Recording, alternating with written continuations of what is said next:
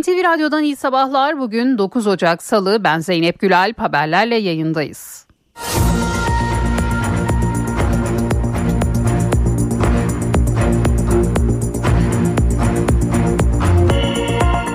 İstanbul Fatih'teki Fatih Camii'nde bir kişi slogan atınca sessiz olması konusunda uyarıldı. Slogan atan ölse bunun üzerine bıçakla cami imamı Galip Usta ve öğrencisi Bilal Erdem'i yaraladı. Hastaneden yapılan açıklamada İmam Usta'nın hayati tehlikeyi atlattığı ifade edildi. Saldırgan ölse gözaltına alındı olayla ilişkili soruşturma başlatıldı. Diyanet İşleri Başkanı Ali Erbaş ve AK Parti sözcüsü Ömer Çelik saldırıya tepki gösterdi. İstanbul Valisi Davut Gül yaralıları hastanede ziyaret etti. Adalet Bakanı Yılmaz Tunç ise saldırının ardından şüpheli şahıs gözaltına alınmış olup İstanbul Cumhuriyet Başsavcılığınca adli soruşturma devam etmektedir ifadelerini kullandı. Saldırıyı kınayan CHP Genel Başkanı Özgür Özel saldırının tüm detaylarıyla açığa çıkarılmasını ve benzer olayların bir daha ibadethanelerimizde yaşanmamasını diliyorum dedi. İyi Parti Genel Başkanı Başkanı Meral Akşener de saldırıda yaralanan Galip Usta ve Bilal Erdem'e geçmiş olsun dileklerini iletti. İstanbul'da toplu ulaşıma zam yapıldı. Zam oranı taksi ve servislerde %28, toplu ulaşımda %18 oldu. Okul servislerinde en kısa mesafe 1600 65 liraya çıktı. Zammı yetersiz bulan bir grup taksici ise taş ve sopalarla toplantının yapıldığı binaya girmek istedi. Olaya polis müdahale etti. Ekonomi yönetimi emekliler arasındaki zam farkının giderilmesi ve 7500 lira altındaki emekli maaşlarının artırılması ile ilgili planları inceledi. Ancak deprem harcamaları ve özellikle EYT düzenlemesinin 500 milyar lirayı aşan maliyeti adım atma imkanını zorlaştırıyor. Ekonomi yönetimi bütçe dengeleri ve enflasyon hedefinin zora girmemesi için hassasiyet gösteriyor. Nihai kararı Cumhurbaşkanı Erdoğan'ın vereceği belirtiliyor. AK Parti'nin İstanbul Büyükşehir Belediye Başkan adayı Murat Kurum çalışmalarına başladı. Dün Fatih Sultan Mehmet'in türbesini ve eski İstanbul Büyükşehir Belediye Başkanı Kadir Topbaş'ın mezarını ziyaret etti. Ardından esnaf ve gençlerle bir araya geldi. Kurum önceliğinin depreme hazırlık ve trafik sorununa çözüm olduğunu söyledi. Kurumun rakibi İstanbul Büyükşehir Belediye Başkanı Ekrem İmamoğlu da 5 yıllık süreci değerlendirdi. Kaybetmeyi aklımın ucuna bile getirmiyorum dedi. İmamoğlu YSK üyelerine hakaret ettiği iddiasıyla hakkında devam eden dava sürecine ilişkin de konuştu. Yargılamanın seçim etkisi olup olmayacağı hakkındaki soruya olmayan suç üzerinden sonuç çıkartma talihsizliğini hükümet istemez diye düşünüyorum ama kafama taktığım bir husus değil cevabını verdi. Partilerin aday belirleme çalışmaları da devam ediyor. 26 adayını pazar günü açıklayan AK Parti, aralarında Ankara, İzmir, Adana ve Trabzon gibi büyük şehirlerinde bulunduğu kalan adaylarını pazartesi günü açıklayacak. AK Parti'de yeniden Refah Partisi ile başlatılan ittifak çalışmaları da devam ediyor.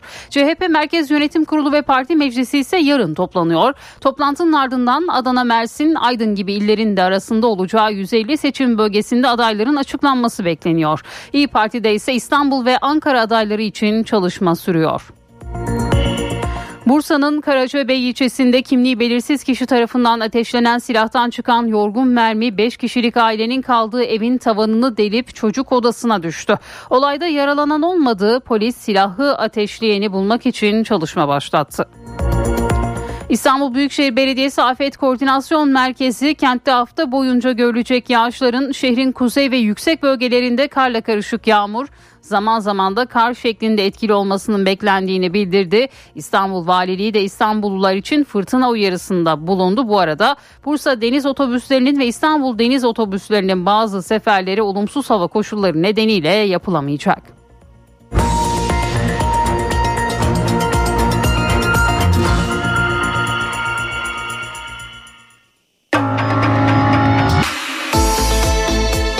İşe giderken gazetelerin gündemi.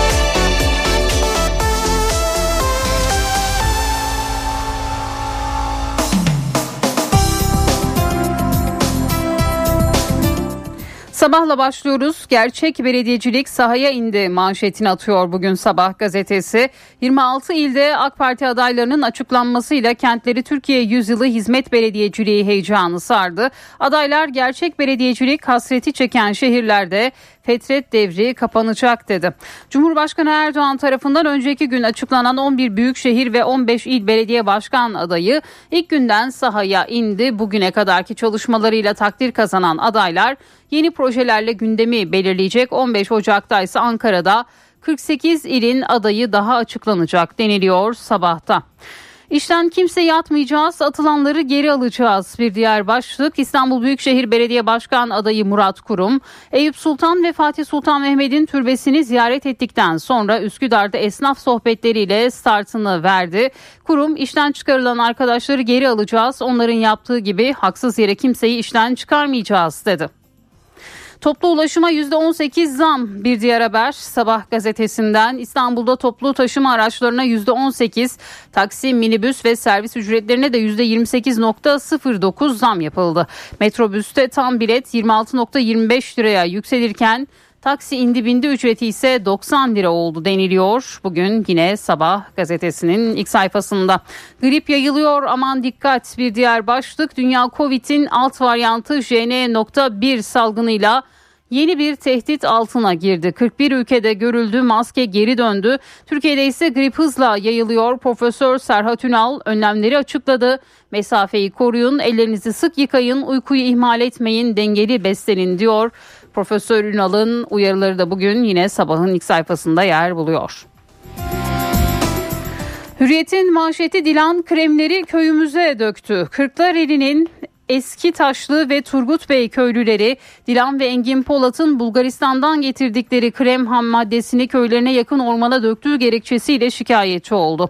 16 Kasım sabahı birkaç kamyon Eski Taşlı köyünün yakınındaki ormana gidip bir şeyler boşalttı. Olay yerine giden köylüler büyük bir alanı kaplayan beyaz renkli kremi andıran bir sıvıyla karşılaştı. Hürriyete konuşan Turgut Bey köyü sakinlerinden Kenan Gören Cimer kaymakamlık ve jandarmaya başvurduklarını ancak hala sonuç alamadıklarını söyledi. Kenan Gören bu sıvıların Polatlar için Bulgaristan'dan Lüleburgaz'da şişelenmek üzere getirilen kremler olduğu tahmin ediliyor. Ancak operasyonun başlamasıyla birlikte korkup apar topar iki köyümüzün ortasında yer alan bal ormanı kenarına dökülmüş. Bu sıvının arazimize ve 3000 kovanda bulunan arılarımıza zarar vermesinden endişe ediyoruz dedi. Aysel Alp imzalı haberde bugün Hürriyet'in manşetindeydi. Fatih Camisi'nde imama bıçaklı saldırı bir diğer haber. İstanbul'daki Fatih Camii'nde Ömer Salgın isimli saldırgan bıçağıyla dehşet saçtı. Saldırgan yatsı namazından önce slogan atınca cami imamı Galip Usta tarafından sessiz olması konusunda uyarıldı. Dışarıya çıkarılan Ömer Salgın camiye tekrar girip İmam Usta ve görevli Bilal Erdem'e bıçakla saldırdı. İmam ve cami görevlisi Erdem yoğun bakıma alındı. Adalet Bakanı Tunç soruşturmanın çok yönlü sürdüğünü söylerken Diyanet İşleri Başkanı Ali Erbaş saldırıyı kınadı diyor bugün Hürriyet gazetesi. Çakma tahminci halkı kandırıyor bir diğer haber. İstanbul Teknik Üniversitesi Meteoroloji Mühendisliği Bölüm Başkanı Profesör Doktor Miktat Kadıoğlu sosyal medyada hava tahmini yapan Kerem Ökten'e çok sert tepki gösterdi. Hiçbir eğitimi olmayan Ökten'in abartılı tahminler yaparak insanları korkuttuğunu söyleyen Kadıoğlu pek çok kişiye zarar veriyor dedi. Kadıoğlu Ökten hakkında suç duyurusunda bulunacağını açıkladı. Ökten ise ben amatör hava tahmincisiyim meteorolojiden gelirim yok muhasebe ve denetim bölümü mezunuyum diye konuştu ve yine bu haberde bugün Hürriyet'in ilk sayfasında yer buldu. Milliyet gazetesinin manşetinde kaçağa geçit yok başlığını görüyoruz. Kaçak göçmenler karbondioksit ölçümüyle tespit ediliyor. 2023'te sınırlarda ele geçirilen tütün ürünleriyle alkollü içkinin tutarı 1 milyar lirayı aştı. Sınır kapıları ve limanlarda kaçakçılıkla mücadelenin 2023 verileri belli oldu. Buna göre geçen yıl kaçak tütün, sigara, tütün ürünleriyle alkollü içki yakalanmalarının toplam değeri 1 milyar 21 milyon lirayı buldu. 58 bin adedi cep telefonu olmak üzere toplam 3.2 milyar lira değerinde de 4 milyon 800 bin adet kaçak elektronik eşya yakalandı deniliyor Milliyet'in manşetinde. Trafikle ilgili müjdeler olacak bir diğer haber. AK Parti İBB Başkan adayı Murat Kurum seçim çalışmalarına başladı. Eyüp Sultan'da sabah namazı kılıp dua eden Kurum vatandaşlara çorba dağıttı. Fatih Sultan Mehmet Han Türbesi'ni ve eski İBB Başkanı Kadir Topbaş'ın mezarını da ziyaret eden kurum, İstanbul'un ulaşım çilesi ve deprem riskine yönelik çözümler sunacağını kaydetti ve bu haberde Milliyet'teydi bugün. Bir diğer başlık Hatay'dan geriye kalan depremin üzerinden geçen 11 ayda Hatay'ın merkez Antakya ve Defne ilçelerinde kültür varlıklarıyla mahkeme kararı beklenen binalar haricindeki tüm yapıların enkazı temizlendi. Binlerce yıllık tarihiyle medeniyetlerin buluşma noktası olan Hatay'dan geriye koca bir boşluk kaldı diyor. Bugün Milliyet gazetesi Hatay'ın son halinin fotoğrafını da ilk sayfasına koyuyor. Yeni Şafak'ın manşeti ilk mesajlar ulaşım ve dönüşüm yine Murat Kurum'un az önce Milliyet gazetesinde okuduğumuz mesajları bugün Yeni Şafak'ın manşetinde yer buluyor. Paranoyak devlet bir diğer haber. İsrail'de Başbakan Netanyahu bakanlar ve güvenlik bürokrasisi birbirine düştü. Kimse diğerine güvenmiyor. Netanyahu kabine toplantısında konuşulan, e, konuşulanlar ve yaşanan krizler medyaya sızdığı gerekçesiyle toplantıya katılan bakanları ve üst düzey görevlileri yalan makinesine sokmaya imkan veren yasa çıkaracak. Netanyahu bir sızıntı salgını yaşıyoruz ve bu şekilde devam etmek istemiyorum ifadelerini kullandı. Yine Yeni Şafak gazetesinde yer aldı bu haberde. Postanın manşeti gece gelen telefonla hayat buldu. 2018'den beri yapay kalple e, hayata tutunmaya çalışan Kadir İlkin nakil için sıradaydı ama pek de umudu yoktu. 22 Aralık gecesi 2'de telefonu çaldı arayan kişi acil hastaneye gelin size kalp bulundu diyordu. İşte o andan sonra Kadir İlkin için yeni bir hayat başladı ve bu haberde yine postanın manşetinde yer aldı bugün. Cumhuriyet'in manşetiyle devam ediyoruz. Sınıfta kaldı başlığını görüyoruz manşette. Dinci vakıf ve derneklerle protokol yapıp yetkilerini devreden Milli Eğitim Bakanı stratejik planda yer alan hedeflerinin gerisinde kaldı. Meclis kürsüsünde yaptığı konuşmada laiklik karşıtı uygulamaları savunan Yusuf Tekin'in yönetimindeki bakanlık da başta eğitime erişim olmak üzere sorunları gideremedi diyor Cumhuriyet gazetesi bugün manşetinden. Çevreyi hiçe saydı bir diğer başlık yine Cumhuriyet'ten. İstanbul Büyükşehir Belediye Başkanlığı için Ekrem İmamoğlu ile yarışacak Murat Kurum. Çevre, Şehircilik ve İklim Değişikliği Bakanı iken tartışmalı projelere onay verdi. Çevre katliamı yapıldı. Bunlar arasında Cennet Koyu, Akbelen Ormanı, Salda Gölü, Aydos Ormanı ve Kaz Dağları yer aldı diyor Cumhuriyet gazetesi. İnönü Zaferi'nin kahraman şehitleri için anma yürüyüşü bir diğer başlık. Ulusal Kurtuluş Savaşı'nın ilk muharebesi işgalci Yunan birliklerinin püskürtüldüğü 1. İnönü Zaferi'nin 103. yılı etkinlikleri başladı. Zafer'in anısına Bilecik Bozüyük'te Metris Tepe Zafer ve şehitleri anma yürüyüşü düzenlendi ve yine bu haberde bugün Cumhuriyet Gazetesi'nin ilk sayfasında yer buldu. Şimdi bir araya gideceğiz sonrasında haberlerle devam edeceğiz.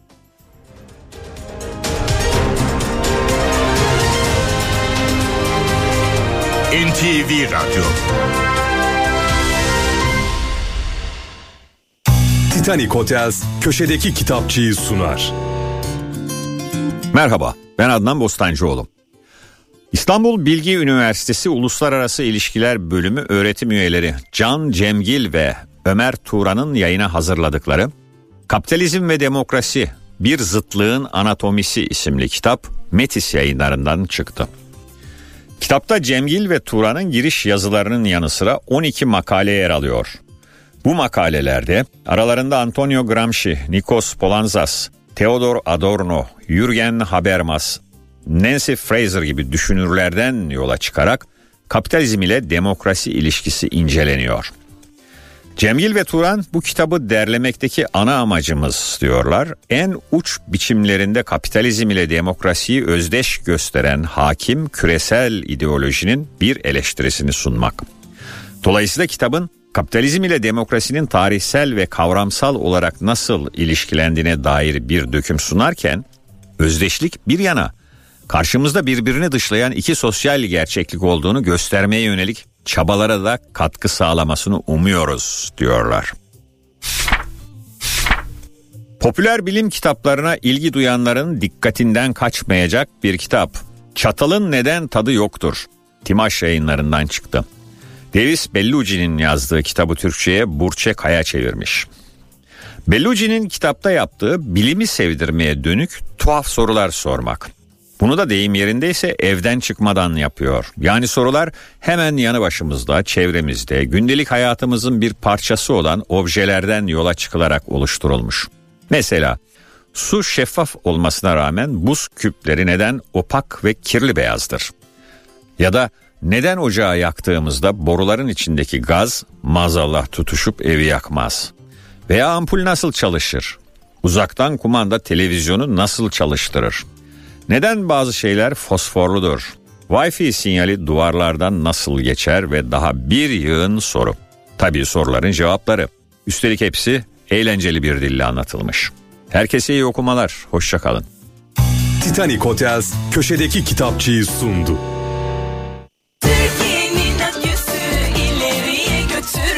Yiğit Akü yol durumunu sunar. Karayolları Genel Müdürlüğü duyurdu. Çanakkale Çan yolunun 11-17. kilometrelerinde ve Sivas Pınarbaşı Gürün yolunun 25-30. kilometrelerinde yol bakım çalışmaları yapıldığından ulaşım bölünmüş yolun bir bölümünden çift yönlü sağlanıyor. Sürücüler dikkatli seyretmeli.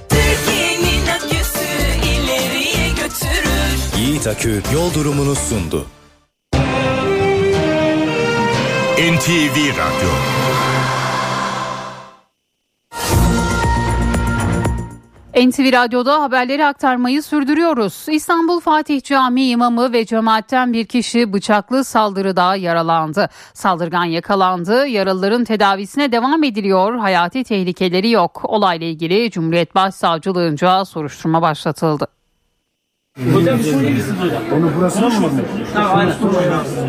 Cami içinde İsrail karşıtı slogan attı, imam tarafından uyarıldı ve dışarı çıkartıldı. Sonrasında imamın odasına giren saldırgan hem imamı hem de cemaatten bir kişiyi bıçakla yaraladı. Şüpheli gözaltına alındı, yaralananların tedavisi sürüyor. Olay akşam saatlerinde İstanbul'daki Fatih Camii'nde yaşandı. Namaz sırasında İsrail karşıtı slogan atan ÖSE, cami imamı Galip Usta tarafından uyarıldı ve güvenlik görevlileri tarafından dışarı çıkartıldı. İmamla konuşmak istediğini söyleyen saldırgan Galip Usta'nın odasına girdi. Bıçakla hem ustayı hem de olaya müdahale etmek isteyen Bilal Erdem'i yaraladı. Olay yerine gelen polis ekipleri zanlıyı gözaltına aldı. Yaralılar sağlık ekiplerinin ilk müdahalesi sonrası hastaneye kaldırıldı. Yaralıların tedavisi yoğun bakımda sürüyor. İstanbul Valisi Davut Gül yaralıların durumuyla ilgili bilgi almak için hastaneye gitti. Sosyal medya hesabından açıklama yapan Gül, fail yakalandı ve emniyetimiz olayı çok yönlü inceliyor ifadelerini kullandı. İçişleri Bakanı Ali Yerlikaya da sosyal medya hesabından yaptığı açıklamada yaralıların durumuna ilişkin bilgi verdi. Yerlikaya, Fatih Camii İmamı Galip Usta ve Bilal Erdem'in tedavisinin yoğun bakımda sürdüğünü belirtti. Adalet Bakanı Yılmaz Tunç da sosyal medya hesabından saldırının ardından şüpheli şahıs gözaltına alınmış olup İstanbul Cumhuriyet Başsavcılığınca adli soruşturma devam etmektedir ifadelerini kullandı. Olayla ilgili Cumhuriyet Başsavcılığınca soruşturma başlatıldı. İstanbul Fatih Camii imamı Galip Usta ve cami cemaatinden Bilal Erdem'e yönelik bıçaklı saldırıya tepkiler ve kınama mesajları ard arda geldi. AK Parti ve CHP'nin yanı sıra Diyanet İşleri Başkanlığı'ndan da açıklama yapıldı. Sosyal medyadan açıklama yapan AK Parti sözcüsü Ömer Çelik, Galip Usta ve Bilal Erdem'e yönelik saldırıyı lanetledi. Emniyet güçleri ve adli makamların harekete geçtiğini ve sorumlu kişinin yakalandığını söyledi. Çelik, Galip Hoca'ya ve yaralı vatandaşımıza geçmiş olsun dileklerimizi iletiyoruz. Saldırıyı lanetliyoruz ifadelerini kullandı.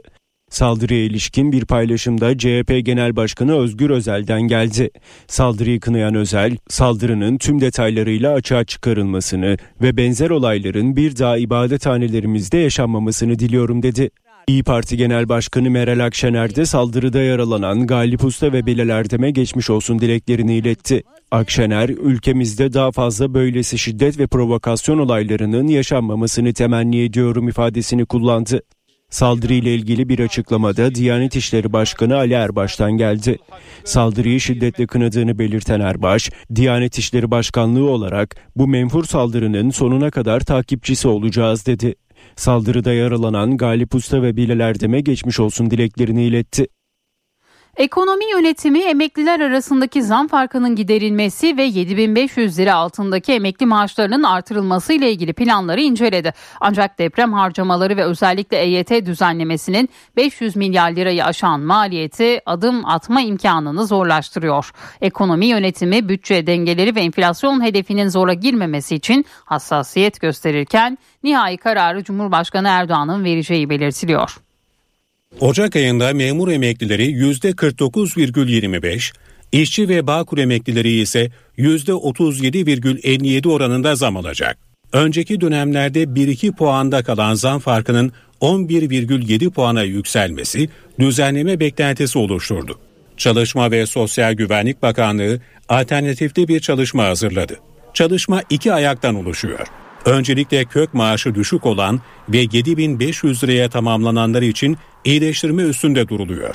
En düşük emekli maaşının 10.207 lira olması halinde bu kapsamdaki emekli sayısının 4 milyon 900 bin kişiden 5 milyon 200 bine yükseleceği hesaplanıyor. Ancak en düşük emekli maaşının 11.500 lira civarına çıkarılması halinde emeklilerin %55'inin en düşük maaş alan gruba gireceği öngörülüyor.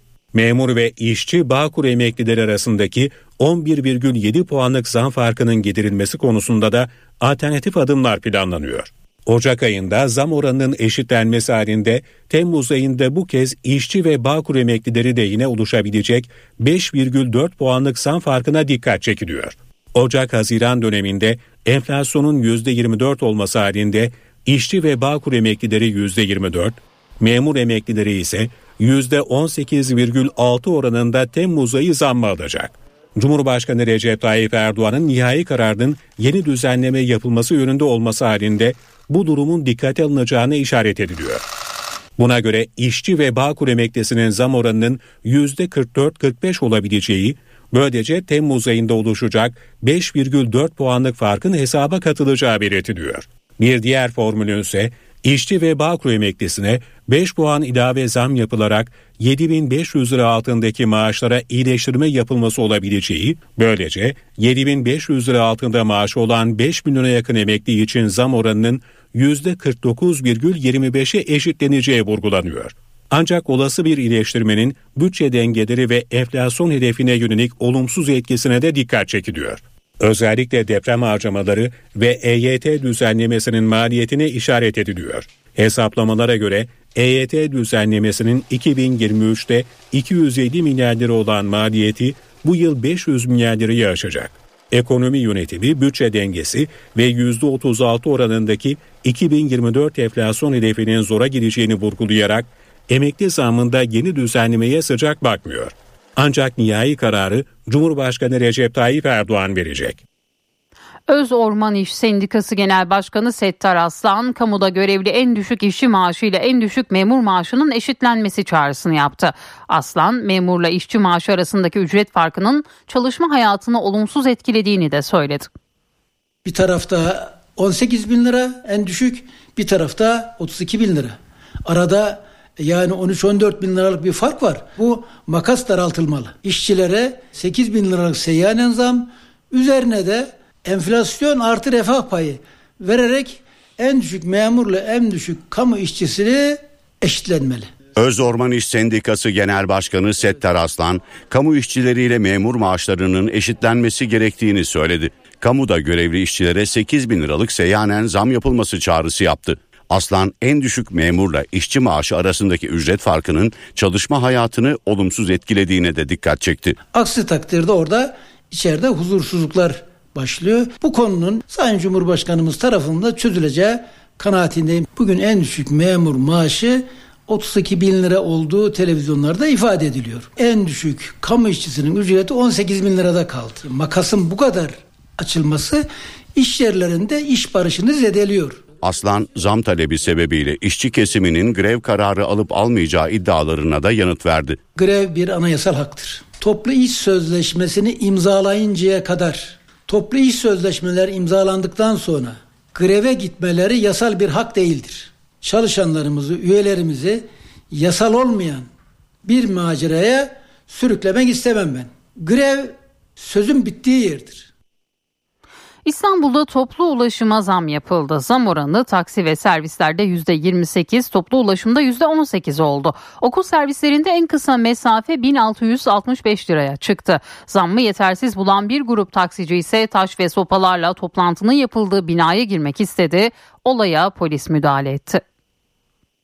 İstanbul Büyükşehir Belediyesi Ulaşım Koordinasyon Merkezi Ocak ayı toplantısından ulaşıma zam kararı çıktı. Taksi ve servis ücretlerine %28, toplu ulaşıma ise %18 oranında zam yapıldı.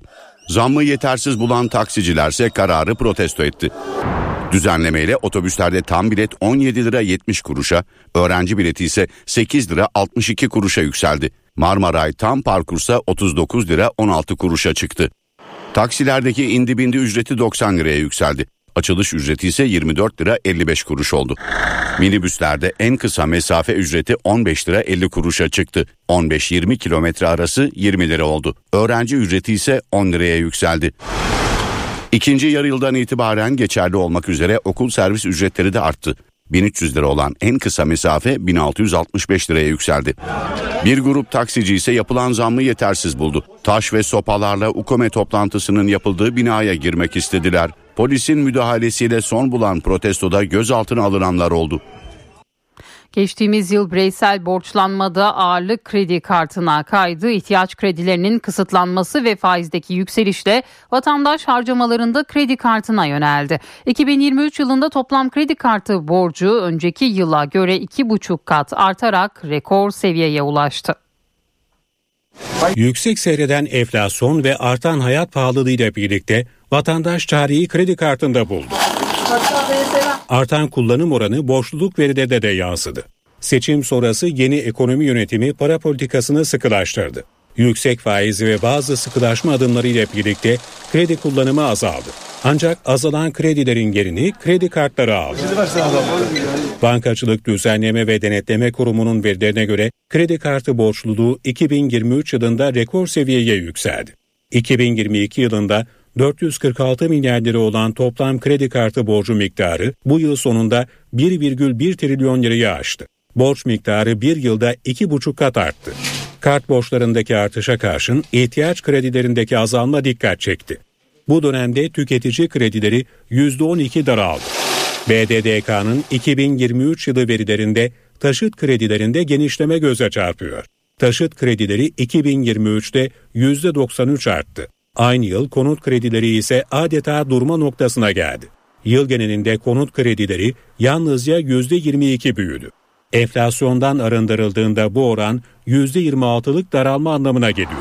2023 borçluluk karnesi incelendiğinde ise bireysel kredilerin ve kartların borç toplamı 2,7 trilyon liraya ulaşıyor. NTV Radyo AK Parti'nin İstanbul Büyükşehir Belediye Başkan adayı Murat Kurum çalışmalarına başladı. Kurum önceliğinin depreme hazırlık ve trafik sorununa çözüm olduğunu söyledi. AK Parti'nin İstanbul Büyükşehir Belediye Başkan adayı Murat Kurum, güne Eyüp Sultan Camii'nde sabah namazı kılarak başladı. Çıkışta vatandaşlara çorba dağıttı. Kurum, Fatih Sultan Mehmet'in türbesini ve eski İstanbul Büyükşehir Belediye Başkanı Kadir Topbaş'ın mezarını ziyaret etti. Ardından esnaf ve gençlerle bir araya geldi. Önceliğinin depreme hazırlık olacağını vurguladı. İstanbul'un deprem riskini bertaraf edecek adımları atacağız ve istiyoruz ki İstanbul'da tek bir riskli yapı kalmayana kadar çalışmaktır. Murat Kurum, İstanbul'un trafik sorununu çözmek için Ulaştırma Bakanlığı ile çalışmalar yapacağını belirtti. Trafik noktasında da çok önemli müjdelerimiz olacak. Orada bir şantiye başlıyorsak hemen hızlı bir şekilde orayı milletimize teslim edeceğiz. Bu anlayışla çalışacağız. İstanbul'da yaşamayı eziyet olmaktan çıkaracağız ki trafik bu manada önemli bir adımdır. Kurumun rakibi İstanbul Büyükşehir Belediye Başkanı Ekrem İmamoğlu da 5 yıllık süreci değerlendirdi. Kaybetmeyi aklımın ucuna bile getirmiyorum dedi. İmamoğlu YSK üyelerine hakaret ettiği iddiasıyla hakkında devam eden dava sürecine ilişkin de konuştu. Sıvadı kolları İstanbul bir daha Cumhuriyet Halk Partisi'nin yeniden aday gösterdiği İstanbul Büyükşehir Belediye Başkanı Ekrem İmamoğlu, Cumhur İttifakı tarafından Murat Kurum'un aday gösterilmesini değerlendirdi. Ben kendi şansımı e, kurumdan önce ya da sayın kurumdan sonra diye kategorize etmem. E, öncesinde ne kadar şanslıysam bugün de o kadar şanslıyım. İmamoğlu bir önceki seçime oranla daha zor bir aritmetiğin olduğu bir gerçek. O zaman ittifaklar daha net bir konumdaydı. Şimdi ise siyasi partilerin tercihleri farklı bir pozisyonda yorumunu yaptı.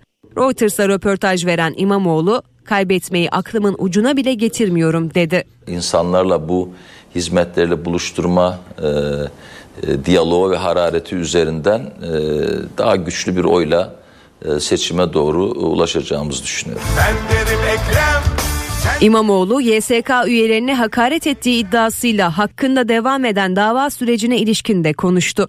Yargılamanın seçime etkisi olup olmayacağı hakkındaki soruya olmayan suç üzerinden sonuç çıkartma talihsizliğini hükümet istemez diye düşünüyorum. Ama kafama taktığım bir husus değil cevabını verdi. İsrail'in Gazze'ye yönelik saldırıları 95. gününe girdi. Gazze ve Han Yunus'ta bombardıman devam etti. Ölen Filistinli sayısı 23 bini aştı. İsrail'in Lübnan'ın güneyine düzenlediği saldırılarda üst düzey bir Hizbullah komutanı da öldürüldü. İsrail'in Gazze'ye yönelik saldırıları 95. günde. Han Yunus kenti ve Gazze'de İsrail bombardımanı devam etti. 7 Ekim'den bu yana Gazze şeridinde hayatını kaybeden Filistinlilerin sayısı 23 bini aştı. İsrail'den savaşın süreceğine yönelik bir mesaj daha geldi. Amerikan The Wall Street Journal gazetesine konuşan Savunma Bakanı Yoav Galant, Hamas çok edilene kadar savaş sürecek dedi.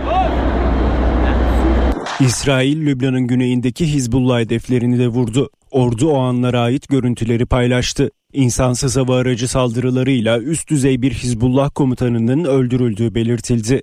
Hizbullah da bu bilgiyi doğruladı. Bir araca düzenlenen saldırıda Visam Hasan Tavil'in öldüğü ifade edildi. İsrail basınına göre Tavil Hizbullah'ın üst düzey isimlerindendi. Lübnan'ın güneyinden İsrail'in kuzeyine fırlatılan füze operasyonlarından sorumluydu. İsrail ordusu Gazze ve Han Yunus'ta Hamas'la çatışma görüntülerini de paylaştı. Havadan çekilen görüntülerde yıkımın boyutu bir kez daha gözler önüne serildi. İslami Cihat ise İsrailli rehine Elad Kadzir'in videosunu yayınladı. Kadzir, İsrail Başbakanı Benjamin Netanyahu'yu rehineleri yalnız bırakmakla suçladı.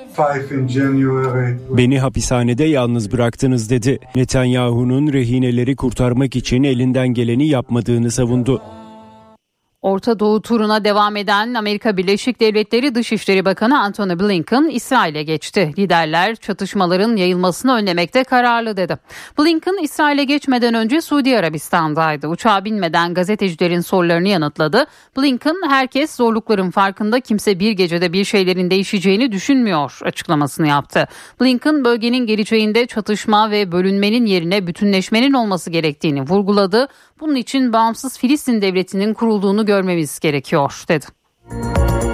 Amerika Birleşik Devletleri'nin Teksas eyaletindeki bir otelde patlama oldu. En az 11 kişi yaralandı. Fort Worth kentindeki patlamanın gaz sızıntısı nedeniyle olduğu tahmin ediliyor. Patlamadan sonra otelin bulunduğu sokağa bina parçaları saçıldı. Sokak trafiğe kapatıldı. Yetkililer 11 kişinin yaralandığını, 3 kişinin durumunun ağır olduğunu açıkladı. Bu kişilerin otelin içindeki restoranda çalışanlar oldukları da kaydedildi. Bir kişinin de kayıp olduğu belirtildi. Amerika Birleşik Devletleri'nde Jeffrey Epstein ile ilgili yeni bilgiler kamuoyuna açıklandı. Epstein ile bağlantılı isimler arasında yer alan eski Amerikan Başkanı Bill Clinton, İngiltere Prensi Andrew ve İngiliz milyarder Sir Richard Branson'ın görüntülerinin çekildiği belirtiliyor. Ayrıntıları NTV Washington temsilcisi Hüseyin Günay'dan dinliyoruz. Jeffrey Epstein aileden parası olmamasına rağmen çok güçlü bir kişi haline geliyor. Karayipler'de kendisine ada satın alıyor. Amerika Birleşik Devletleri'nin eski birçok başkanıyla arkadaşlık ediyor. Bill Clinton onlardan bir tanesi. Hatta Bill Clinton Epstein'in uçağına 26-27 defa biniyor 2 yıl içerisinde. Donald Trump Epstein'in arkadaşı.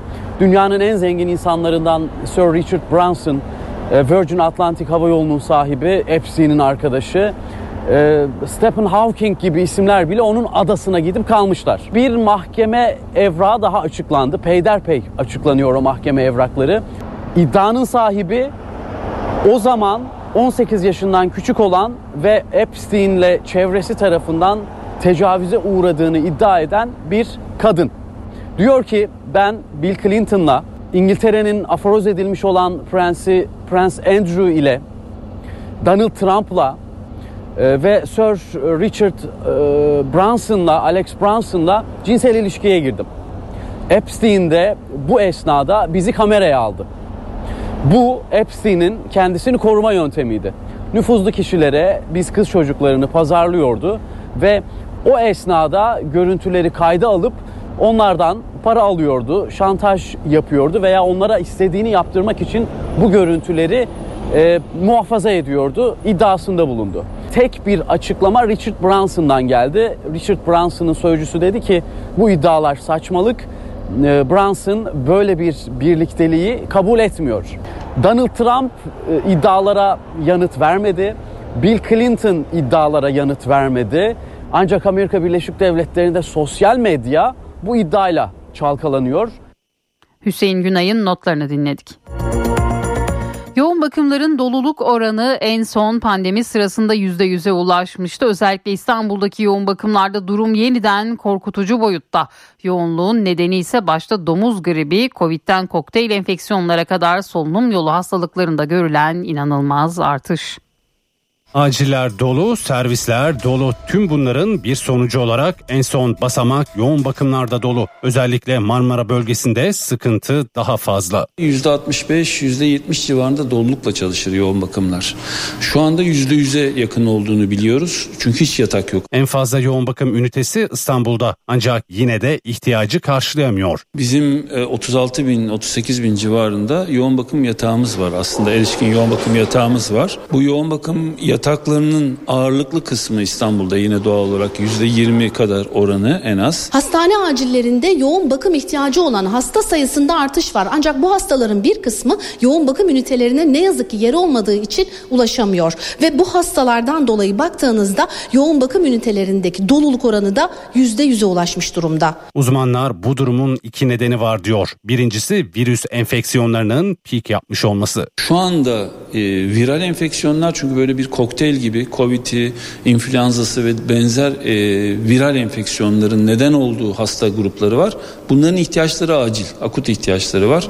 Çünkü çoğu zaman solunum sıkıntısıyla başvuruyorlar acile ve sonra yoğun bakıma. Yoğun bakımlardaki doluluğun ikinci nedeni ise Bizim kronik olarak tarif ettiğimiz ya da yoğun bakımdan yarar görme şansı kısmen düşük olan hasta gruplarının yoğun bakımlarda ciddi yer işgal ettiğini biliyoruz.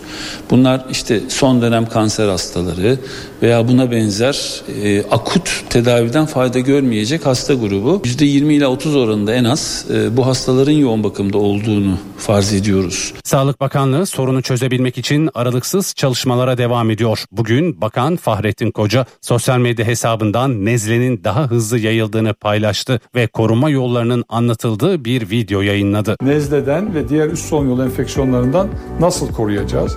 Bunun için en temel şart sağlıklı yaşam kurallarına riayet etmemiz. Yani uykumuza dikkat etmemiz, dengeli ve düzenli beslenmemiz, spor yapmamız gibi genel sağlıklı yaşam kuralları. Böyle yaparsak immün sistemimiz, savunma sistemimiz daha sağlam olur.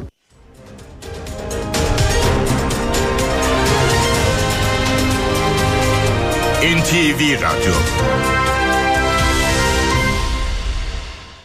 HDI Sigorta İstanbul'un yol durumunu sunar. Bu sabah İstanbul'da yağmur var. Şu dakika itibariyle trafikte yoğunluk haritası %58'i gösteriyor. Anadolu'dan Avrupa'ya geçişte 15 Temmuz Şehitler Köprüsü'ne giderken Libadiye bağlantı yolu Beylerbeyi arasında yoğunluk var. Fatih Sultan Mehmet Köprüsü'ne giderken de Küçük Bakkalköy Kavacık arası yoğun. Her iki köprüde de Anadolu'dan Avrupa'ya geçişte yoğunluk gözleniyor. Avrasya Tüneli ise çift taraflı açık. Avrupa yakasına gelindiğinde E5'te Avcılar Telsizler arasında, Tem'de ise Esenyurt İkitelli arasında trafik yoğunluğu gözleniyor. İyi yolculuklar. HDI Sigorta İstanbul'un yol durumunu sundu.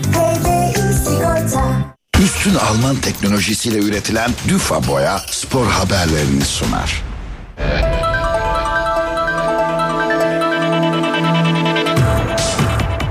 Houston Rockets forması giyen milli oyuncu Alperen Şengün NBA Batı Konferansı'nda haftanın oyuncusu seçildi. NBA'den yapılan açıklamaya göre haftayı 3 galibiyet ve 1 mağlubiyetle tamamlayan Rockets'ın potu altı oyuncusu Alperen Şengün, Batı Konferansı'nda 11. haftanın en iyi oyuncusu ödülünü kazandı. Alperen hafta boyunca maç başına 24 sayı, 7 rebound ve 4.5 asist ortalamasıyla oynadı. Euroleague'de bir kez daha çift maç haftası oynanacak. Fenerbahçe Beko İstanbul'da. Anadolu Efes Yunanistan'da parkaya çıkacak. 20. hafta maçında Fenerbahçe Beko Partizan'ı konuk edecek. Sarı lacivertliler, Sarı lacivertliler son 6 karşılaşmasının 5'ini kazandı. Fenerbahçe 11 galibiyetle 6. sırada. Zelko Obradovic yönetimindeki Partizansa son 4 maçının 3'ünde mağlup oldu ve 10. basamakta. Maç saat 20.30'da. Anadolu Efes'e Ergin Ataman'la Panathinaikos'a konuk olacak. Son 6 maçını kaybeden lacivert beyazlılar 15. sıraya geriledi. Panathinaikos'a bu süreçte 5 galibiyet aldı, yalnızca bir kez yenildi. Yunan ekibi haftaya averajla 4. sırada girdi. Atina'da oynanacak maç saat 22.15'te başlayacak. Trendyol Süper Lig'de Faruk Koca'nın hakem Halil Umut Meler'i yumruklamasının ardından ertelenen 16. hafta önümüzdeki 3 günde oynanacak. İlk gün programında 4 maç var. Ligde hafta içi mesaisinin programı şöyle. Bugün saat 17'de iki karşılaşma var. Korendon Alanya Spor Ankara gücünü, Siltaş Yapı Pendik Spor'da Biteksen Antalya Spor'u konuk edecek. Saat 20'de de iki karşılaşma oynanacak. Kasımpaşa Rams Başakşehir'le Çaykur Rizespor'da Beşiktaş'la mücadele verecek. Çarşamba günü programında yer alan 4 karşılaşma ise şöyle. Saat 17'de Atakaş Hatay Spor Gaziantep, Babakars Fatih Karagümrük Mondihom Kayseri Spor. Saat 20'de Yukatel Adana Demirspor, İstanbul Spor ve Fenerbahçe Tümosan Konya Spor. 16. hafta Perşembe günü oynanacak iki karşılaşmayla tamamlanacak. Saat 17'de EMS Yapı Sivas Spor Galatasaray'ı, saat 20'de de Trabzonspor Yılport Samsun Spor'u konuk edecek. Beşiktaş yeni teknik direktörüne kavuştu. 2016'da Portekiz'i Avrupa şampiyonu yapan Fernando Santos İstanbul'a geldi. Siyah beyazlar bir buçuk yıllık anlaşmaya vardı. Ünlü teknik direktör için saat 12'de bugün Tüpraş stadında imza töreni düzenleyecek. Fenerbahçe'deki stoper arayışında Leonardo Bonucci'nin ismi öne çıktı. Sarı lacivertliler İtalyan savunmacıyı kadrosuna katmak için çaba sarf ediyor. 36 yaşındaki stoper sezon sonu bitecek sözleşmesinde bir yıl uzatma opsiyonu bulunsa da kariyerine Almanya'da devam etmek istemiyor. Bonucci Alman ekibinde 10 maça çıktı, bir de gol kaydetti. Futbol dünyası Kayseri'nin yasını tutuyor. Almanya'da kazandığı başarılar ve lider karakteriyle tarihe geçen Fransa Beckenbauer 78 yaşında hayatını kaybetti. Kalp rahatsızlığı nedeniyle bir süredir tedavi gördüğü hastanede yaşamını yitiren Kaiser arkasında eşsiz bir miras bıraktı. 582 maç oynadığı Baviera devinde 4 Bundesliga şampiyonluğu yaşarken Şampiyon Kulüpler Kupası'nı üst üste 3 kez kazanan Bayern'in kaptanıydı. 103 kez forma giydiği Batı Almanya milli takımında da tarihi yeniden yazdı. 1972'de Avrupa şampiyonluğu kazanırken 1974 finalinde de Cruyff'lu Hollanda'yı devirerek dünya şampiyonu olan Panzerler'in kaptanıydı. 38 yaşında noktaladığı kariyerinde iki kez Ballon d'Or kazandı. Kaiser teknik direktörlük döneminde de kazanmaya devam etti. 1990'da çalıştırdığı Almanya milli takımını dünya şampiyonluğuna taşıdı. Bu sevinci hem futbolcu hem de teknik direktör olarak yaşayan 3 kişiden biri oldu. Futbolcuyken parladığı kulüpte 15 yıl başkanlık koltuğunda oturan Kaiser, 2009'da onursal başkanlığa terfi etti. Dayanıklı, kolay sürülen, kapatıcılığı yüksek Düfa Boya spor haberlerini sundu. Saat 8 Türkiye ve Dünya gündeminde bu saate kadar neler olduğuna bir haber turuyla bakalım. İstanbul'daki Fatih Camii'nde bir kişi slogan atınca sessiz olması konusunda uyarıldı. Slogan atan ölse bunun üzerine bıçakla cami imamı Galip Usta ve öğrencisi Bilal Erdem'i yaraladı. Hastaneden yapılan açıklamada İmam Usta'nın hayati tehlikeyi atlattığı ifade edildi. Saldırgan ölse gözaltına alındı. Olayla ilgili soruşturma başlatıldı. Diyanet İşleri Başkanı Ali Erbaş ve AK Parti sözcüsü Ömer Çelik saldırıya tepki gösterdi. Çelik saldırıyı lanetledi. İstanbul Valisi Davut Gül yaralıları hastanede ziyaret etti. Adalet Bakanı Yılmaz Tunç ise saldırının ardından şüpheli şahıs gözaltına alınmış olup Cumhuriyet e, Başsavcılığınca adli soruşturma devam etmektedir ifadelerini kullandı. Saldırıyı kınayan CHP Genel Başkanı Özgür Özel saldırının tüm detaylarıyla açığa çıkarılmasını ve benzer olayların bir daha ibadethanelerimizde yaşanmamasını diliyorum dedi. İyi Parti Genel Başkanı Meral Akşener de saldırıda yaralanan Galip Usta ve Bilal Erdem'e geçmiş olsun dileklerini iletti. İstanbul'da toplu ulaşıma zam yapıldı. Zam oranı taksi ve servislerde %28, toplu ulaşımda %18 oldu. Okul servislerinde en kısa mesafe 1665 liraya çıktı. Zammı yetersiz bulan bir grup taksici ise taş ve sopalarla toplantının yapıldığı binaya girmek istedi. Olaya polis müdahale etti. Ekonomi yönetimi emekliler arasındaki zam farkının giderilmesi ve 7500 lira altındaki emekli maaşının artırılması ile ilgili planları inceledi ancak deprem harcamaları ve özellikle EYT düzenlemesinin 500 milyar lirayı aşan maliyeti adım atma imkanını zorlaştırıyor. Ekonomi yönetimi bütçe dengeleri ve enflasyon hedefinin zora girmemesi için hassasiyet gösterirken nihai kararı Cumhurbaşkanı Erdoğan'ın vereceği belirtiliyor. AK Parti'nin İstanbul Büyükşehir Belediye Başkan adayı Murat Kurum çalışmalarına başladı. Dün Fatih Sultan Mehmet'in türbesini ve eski İstanbul Büyükşehir Belediye Başkanı Kadir Topbaş'ın mezarını ziyaret etti. Ardından esnaf ve gençlerle bir araya geldi. Kurum önceliğinin depreme hazırlık ve trafik sorununa çözüm olduğunu söyledi. İstanbul Büyükşehir Belediye Başkanı Ekrem İmamoğlu da 5 yıllık süreci değerlendirdi. Kaybetmeyi aklımın ucuna bile getirmiyorum dedi.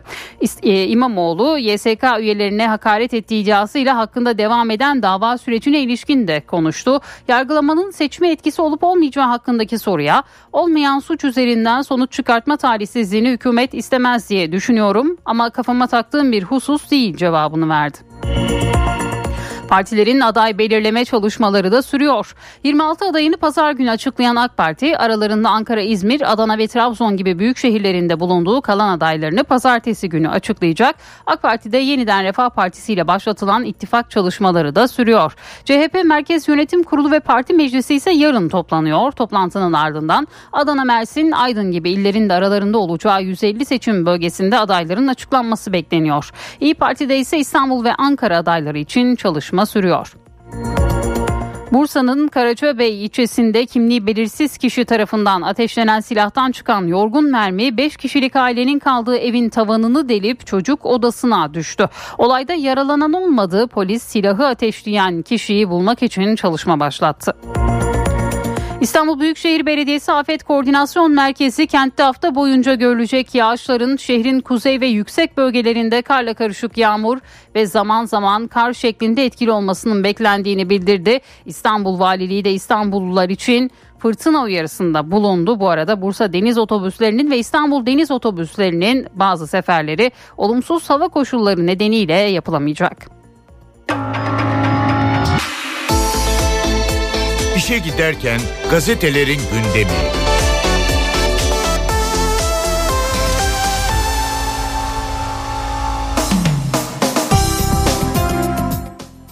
Sabah gazetesiyle başlıyoruz. Gerçek belediyecilik sahaya indi manşetini atıyor bugün Sabah gazetesi. 26 ilde AK Parti adaylarının açıklanmasıyla kentleri Türkiye Yüzyılı Hizmet Belediyeciliği heyecanı sardı. Adaylar gerçek belediyecilik hasreti çeken şehirlerde Fetret devri kapanacak dedi. Cumhurbaşkanı Erdoğan tarafından önceki gün açıklanan 11 büyükşehir ve 15 il belediye başkan adayı ilk günden sahaya indi. Bugüne kadarki çalışmalarıyla takdir kazanan adaylar yeni projelerle gündemi belirleyecek. 15 Ocak'ta ise Ankara'da 48 ilin adayı daha açıklanacak deniliyor Sabah gazetesinin manşetinde. İşten kimseyi atmayacağız, atılanları geri alacağız bir diğer başlık. İBB adayı Murat Kurum Eyüp Sultan ve Fatih Sultan Mehmet'in türbesini ziyaret ettikten sonra Üsküdar'da esnaf sohbetleriyle startı verdi. Kurum işten çıkarılan arkadaşları geri alacağız. Onların yaptığı gibi haksız yere kimseyi işten çıkarmayacağız dedi. Toplu ulaşıma %18 zam bir diğer başlık. İstanbul'da toplu taşıma araçlarına %18, taksi, minibüs ve servis ücretlerine %28.09 zam yapıldı. Metrobüste tam bilet 26.25 liraya yükselirken Taksi indi bindi ücreti ise 90 lira oldu diyor bugün sabah gazetesi. Her gün 10 çocuk sakat kalıyor bir diğer başlık. İşgalci İsrail'in Gazze şeridindeki katliamlarında 7 Ekim'den bu yana her gün 10 çocuk bir veya iki bacağını kaybetti. Save the Children'ın raporuna göre ameliyatların birçoğu anestezi olmadan ya da sağlık personeliyle tıbbi malzeme yetersizliğinde gerçekleştirildi. 93 gündür katledilen 23.084 Filistinlinin 10 binden fazlasını ise çocuklar oluşturdu e, deniliyor bugün. Sabahın ilk sayfasında yer alıyor bu başlıkta. Grip yayılıyor aman dikkat bir diğer haber.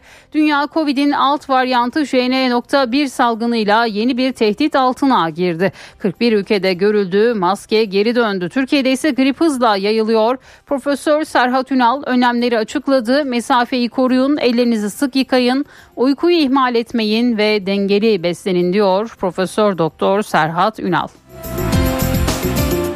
Hürriyet'in manşetinde Dilan kremleri köyümüze döktü başlığını görüyoruz. Kırklareli'nin eski taşlı ve Turgut Bey köylüleri Dilan ve Engin Polat'ın Bulgaristan'dan getirdikleri krem ham maddesini köylerine yakın ormana döktüğü gerekçesiyle şikayetçi oldu. 16 Kasım sabahı birkaç kamyon eski taşlı köyünün yakınındaki ormana gidip bir şeyler boşalttı. Olay yerine giden köylüler büyük bir alanı kaplayan beyaz renkli kremi andıran bir sıvıyla karşılaştı. Hürriyete konuşan Turgut Bey köyü sakinlerinden Kenan Gören, Cimer kaymakamlık ve jandarmaya başvurduklarını ancak hala sonuç alamadıklarını söyledi. Kenan Gören bu sıvıların Polatlar için Bulgaristan'dan Lüleburgaz'da şişelenmek üzere getirilen kremler olduğu tahmin ediliyor. Ancak operasyonun başlamasıyla birlikte korkup apar topar iki köyümüzün ortasında yer alan bal ormanı kenarına dökülmüş. Bu sıvının arazimize ve 3000 kovanda bulunan arılarımıza zarar vermesinden endişe ediyoruz dedi ve bu haberde bugün Hürriyet gazetesinin manşetinde yer aldı. Fatih Camii'nde imama bıçaklı saldırı bir diğer başlık. İstanbul'daki Fatih Camii'nde Ömer Salgın isimli saldırgan bıçağıyla dehşet saçtı. Saldırgan yatsı namazından önce slogan atınca cami imamı Galip Usta tarafından sessiz olması konusunda uyarıldı. Dışarı çıkarılan Ömer Salgın camiye tekrar gidip imam e, usta ve görevli Bilal Erdem'e bıçakla saldırdı. İmam ve cami görevlisi Erdem yoğun bakıma alındı. Adalet Bakanı Tunç soruşturmanın çok yönlü sürdüğünü söylerken Dışişleri Bakanı Ali Erbaş da saldırıyı kınadı diyor Hürriyet gazetesi. Bir diğer başlık çakma tahminci halkı kandırıyor. İTÜ Meteoroloji Mühendisliği Bölüm Başkanı Profesör Doktor Miktat Kadıoğlu sosyal medyada hava tahmini yapan Kerem Ökten'e çok sert tepki gösterdi. Hiçbir eğitimi olmayan Ökten'in abartılı tahminler yaparak insanları korkuttuğunu söyleyen Kadıoğlu pek çok kişiye zarar veriyor dedi. Kadıoğlu Ökten hakkında suç duyurusunda bulunacağını açıkladı. Ökten ise ben amatör hava tahmincisiyim meteorolojiden gelirim yok muhasebe ve denetim bölümü mezunuyum diye konuştu. Diğer haber fizikçi Barbie'yi yendi başlığıyla Hürriyet gazetesinde. 2023 yılında fizikçi Julius Robert Oppenheimer'ın hayatını konu alan Oppenheimer'la Barbie filmi gişede kıyasıya yarıştı. Orada kazanan Barbie oldu ancak Altın Küre ödüllerinde roller değişti. Oppenheimer en iyi film dahil 5 ödülle geceye damgasını vurdu. Barbie ise sadece gişe başarısından ötürü bir ödüle layık görüldü ve yine bu haberde bugün Hürriyet gazetesinin ilk sayfasındaydı. Milliyetin manşeti kaçağa geçit yok. Kaçak göçmenler karbondioksit ölçümüyle tespit ediliyor. 2023'te sınırlarda ile geçirilen tütün ürünleriyle alkollü içkinin tutarı 1 milyar lirayı aştı. Sınır kapıları ve limanlarda kaçakçılıkla mücadelenin 2023 verileri belli oldu. Buna göre geçen yıl kaçak tütün, sigara, tütün ürünleriyle alkollü içki yakalamalarının toplam değeri 1 milyar 21 milyon lirayı buldu. 58 bin adedi cep telefonu olmak üzere toplam 3.2 milyar lira değerinde 4 milyon 800 bin adet kaçak elektronik eşya yakalandı ve bu haberde bugün Milliyet'in manşetinde yer aldı. Trafikle ilgili müjdeler olacak bir diğer başlık AK Parti İBB Başkan Adayı Murat Kurum seçim çalışmalarına başladı. Eyüp Sultan'da sabah namazı kılıp dua eden Kurum vatandaşlara çorba dağıttı. Fatih Sultan Mehmet Han Türbesi'ni ve eski İBB Başkanı Kadir Topbaş'ın mezarını da ziyaret eden kurum İstanbul'un ulaşım çilesi ve deprem riskine yönelik çözümler sunacağını kaydetti. Yine Milliyet gazetesinden bir diğer başlık Hatay'dan geriye kalan depremin üzerinden geçen 11 ayda Hatay'ın merkezi Antakya ve Defne ilçelerinde kültür varlıklarıyla mahkeme kararı beklenen binalar haricindeki tüm yapıların enkazı temizlendi. Binlerce yıllık tarihiyle medeniyetlerin buluşma noktası olan Hatay'dan geriye koca bir boşluk kaldı diyor ve Hatay'ın bugünkü fotoğrafına yer veriyor Milliyet gazetesi. Bana tefeci demesi üzdü bir diğer başlık. Yüksek fon vaadiyle çok sayıda kişiyi dolandıran bankacı Seçil Erzan'ın sosyal medyadaki bir videoda Merhaba Süleyman amca lütfen Nazlı ve Moji'nin senetleriyle ilgili hiçbir şey yapma diye seslendiği Süleyman Aslan'a milliyet ulaştı. Maddi olarak Erzan'ın kendisini mağdur etmesine karşın Aslan en çok kendisini tefeci olarak anmasından dolayı üzüldüğünü söyledi. Ve yine bu haberde bugün Milliyet'in ilk sayfasında yer aldı. Koca'dan nezle uyarısı bir diğer başlık. Sağlık Bakanı Fahrettin Koca sağlık kurumlarında salgın günleri yoğunluğunu anımsatan solunum yolu hastalıklarına karşı vatandaşı uyararak en önemli artışı nezle dediğimiz enfeksiyonlarda görüyoruz. Soğuk havaların başlamasıyla kapalı ortamda geçirdiğimiz süre arttığı için nezle daha hızlı yayılıyor dedi. Yeni Şafak'ın manşetinde ilk mesajlar ulaşım ve dönüşüm başlığı yer buluyor. Murat Kurum'un dün verdiği e, mesajlar, açıklamalar bugün Yeni Şafak'ın manşetinde yer buluyor. Bir diğer haber kabineyi yalan makinesine bağlayacak paranoyak devlet başlığıyla İsrail'de Başbakan Netanyahu bakanlar ve güvenlik bürokrasisi birbirine düştü.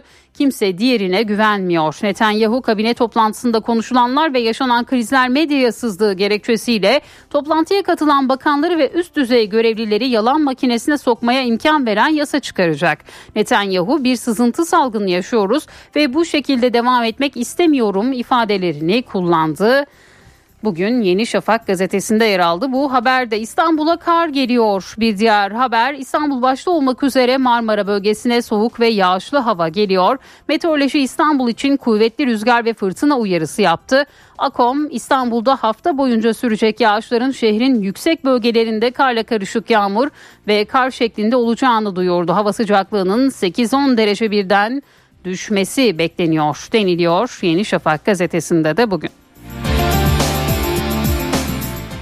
Postanın manşeti gece gelen telefonla hayat buldu. 2018'den beri yapay kalple hayata tutunmaya çalışan Kadir İrkin nakil için sıradaydı ama pek de umudu yoktu. 22 Aralık gecesi 2'de telefonu çaldı. Arayan kişi acil hastaneye gelin size kalp bulundu diyordu. İşte o andan sonra Kadir İrkin için yeni bir hayat başladı diyor posta manşetinden.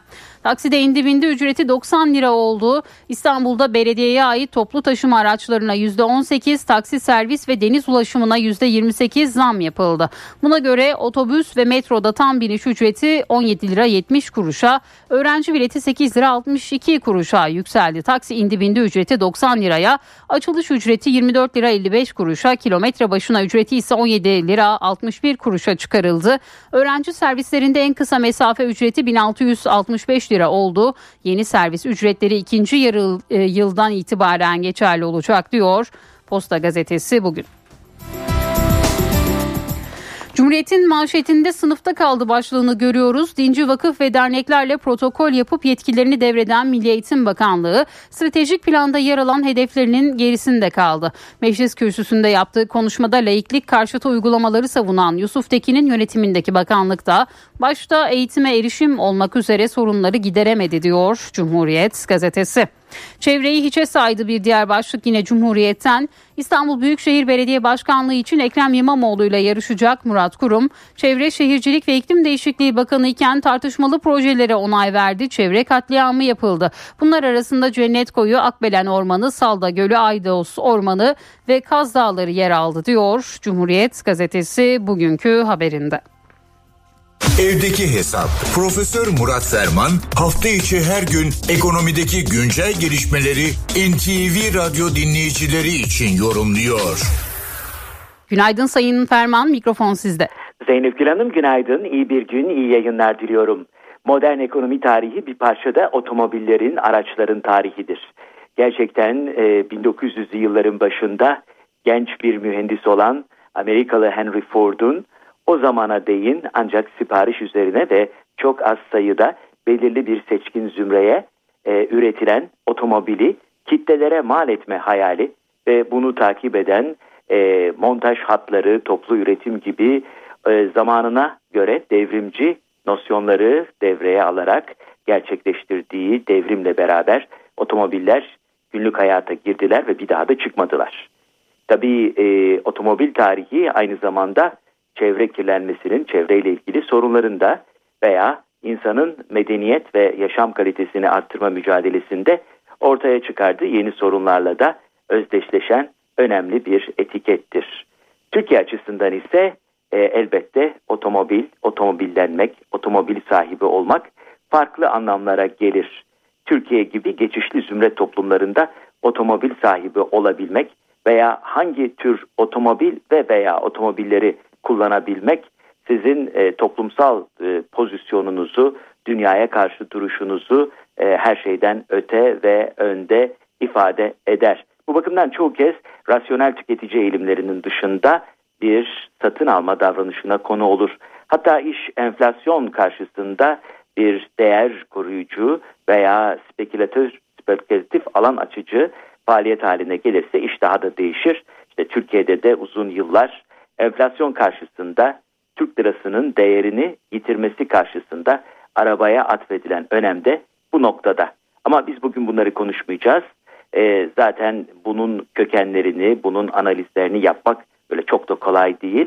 Ama e, zaten 1897 yılında e, Recaizade Mahmut Ekrem'in e, ilk gerçekçi Türk romanları arasında yer alan Araba Sevdası'nda Paşaoğlu Bihruz Bey'in e, serüveni üzerinden bugünkü izleri ta o zamanlarda da buluyoruz.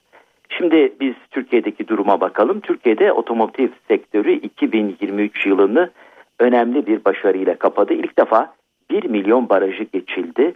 Türkiye otomobil ve hafif ticari araç toplam pazarı 2023 yılında yıllık bazda %57.4 oranında büyüdü. Böylece sektörde ilk kez 1 milyon rakamı aşılarak 1 milyon 232 bin 635 satışa imza atıldı. Daha önce en yüksek satış 2016 yılında 983 bin 720 adette gerçekleştirilmişti. Otomobil ve hafif ticari araç pazarına 10 yıllık bir perspektiften bakarsanız e, otomobil satışlarında e, aslında son dönemin Aralık ayında yani geçen yılın Aralık ayında önemli bir e, yere sahip olduğunu görüyorsunuz. Peki bu e, otomobil satışları segmentlere göre değerlendirildiğinde tablo nedir?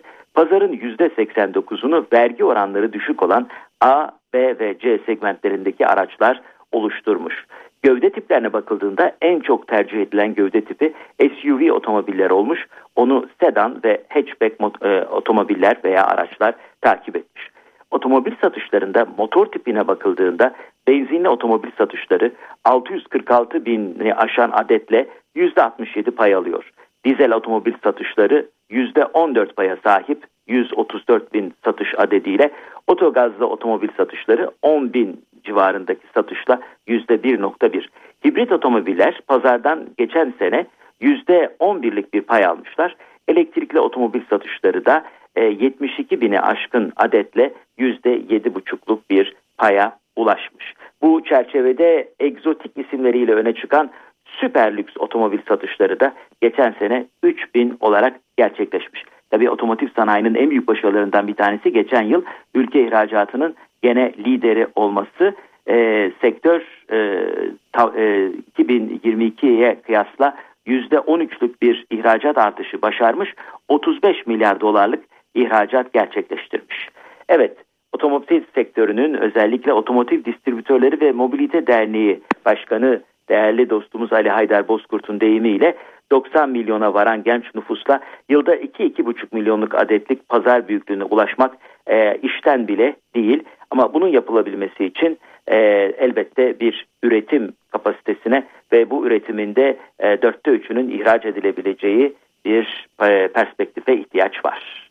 Otomobil ve otomobil meseleleri hepimizin ortak heyecanı konuşmaya devam edeceğiz dip, bir dipnotla bitirelim. Otomotiv Distribütörleri ve Mobilite Derneği satış ve iletişim ödüllerini verdi. Ee, burada e, ana temada gladyatör e, e, unsuruydu. Herhalde bu sektördeki değerli dostlarımız yaptıkları işin ne kadar zor veya gladyatör kadar cesaret gerektirdiğini de işaret etmek istiyorlar. Bu genel bilgi paylaşımı ve değerlendirme çerçevesinde değerli dinleyenlerimize katma değeri yüksek ve yüksek katma değerli bir gün diliyor. Huzurlarınızdan hürmetlerle ayrılıyorum. Profesör Murat Ferman'la evdeki hesap sona erdi. Kaçırdığınız bölümleri www.ntvradio.com.tr adresinden dinleyebilirsiniz. Dünya markası Bras çatı sistemleri finans bültenini sunar. Borsa İstanbul Yüz Endeksi 7818 seviyelerinde dolar 29.94 euro 32.82'den işlem görüyor. Euro dolar paritesi 1.09. Altının onzu 2032 dolar. Kapalı çarşıda gram altın 1956, çeyrek altın 3317 liradan satılıyor. Brent petrolün varil fiyatı ise 76 dolar. Dünya markası Bras çatı sistemleri finans bültenini sundu. Benzersiz duvarlar artık hayal değil. Sandeko Boya hava durumunu sunar. Bugün ülkenin büyük bölümünde yağışlar şiddetli, soğuk ülkede e, bir hafta kalacak. İstanbul'da sağanak yağmurla birlikte Poyraz şiddetli eseceğinden sıcaklık 4-5 derece hissedilecek. Gece yağış bazı ilçelerde sulu kara dönebilir. Ankara, İzmir ve Antalya'da etkili olacak şiddetli yağmur olumsuzluklara neden olabilir. Tedbirli olunmalı. Bursa'da da sağanak yağış var. Ankara 9, İzmir 13, Bursa 8, Antalya 18 derece olacak bugün. Eşsiz boya, eşsiz mekanlar. Sandeko Boya hava durumunu sundu.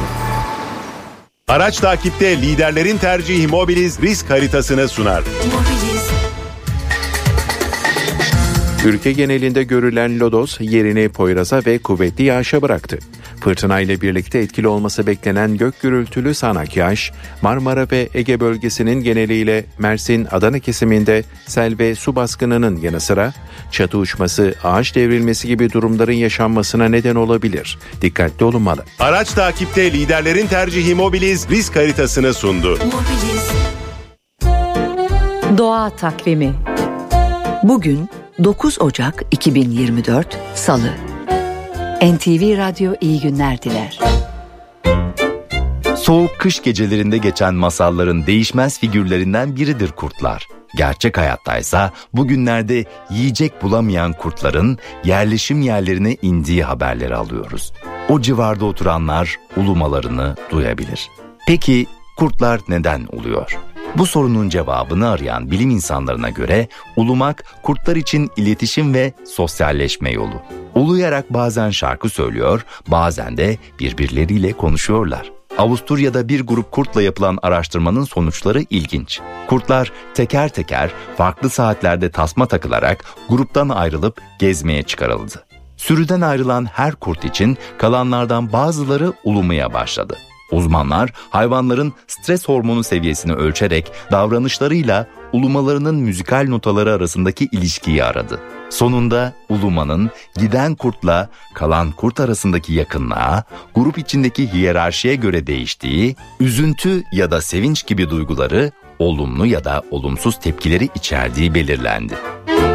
Doğa takvimi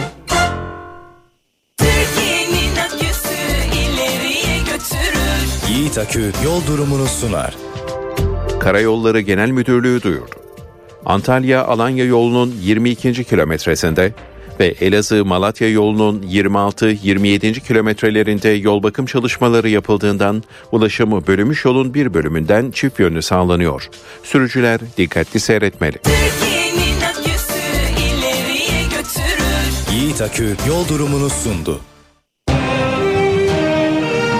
NTV Radyo NTV Radyo'da haberleri aktarmayı sürdürüyoruz. İstanbul Fatih Camii imamı ve cemaatten bir kişi bıçaklı saldırıda yaralandı. Saldırgan yakalandığı yaralıların tedavisine devam ediliyor. Hayati tehlikeleri yok. Olayla ilgili Cumhuriyet Başsavcılığınca soruşturma başlatıldı. Hocam Onu burasına mı? Tamam aynen. Cami içinde İsrail karşıtı slogan attı, imam tarafından uyarıldı ve dışarı çıkartıldı. Sonrasında imamın odasına giren saldırgan hem imamı hem de cemaatten bir kişiyi bıçakla yaraladı.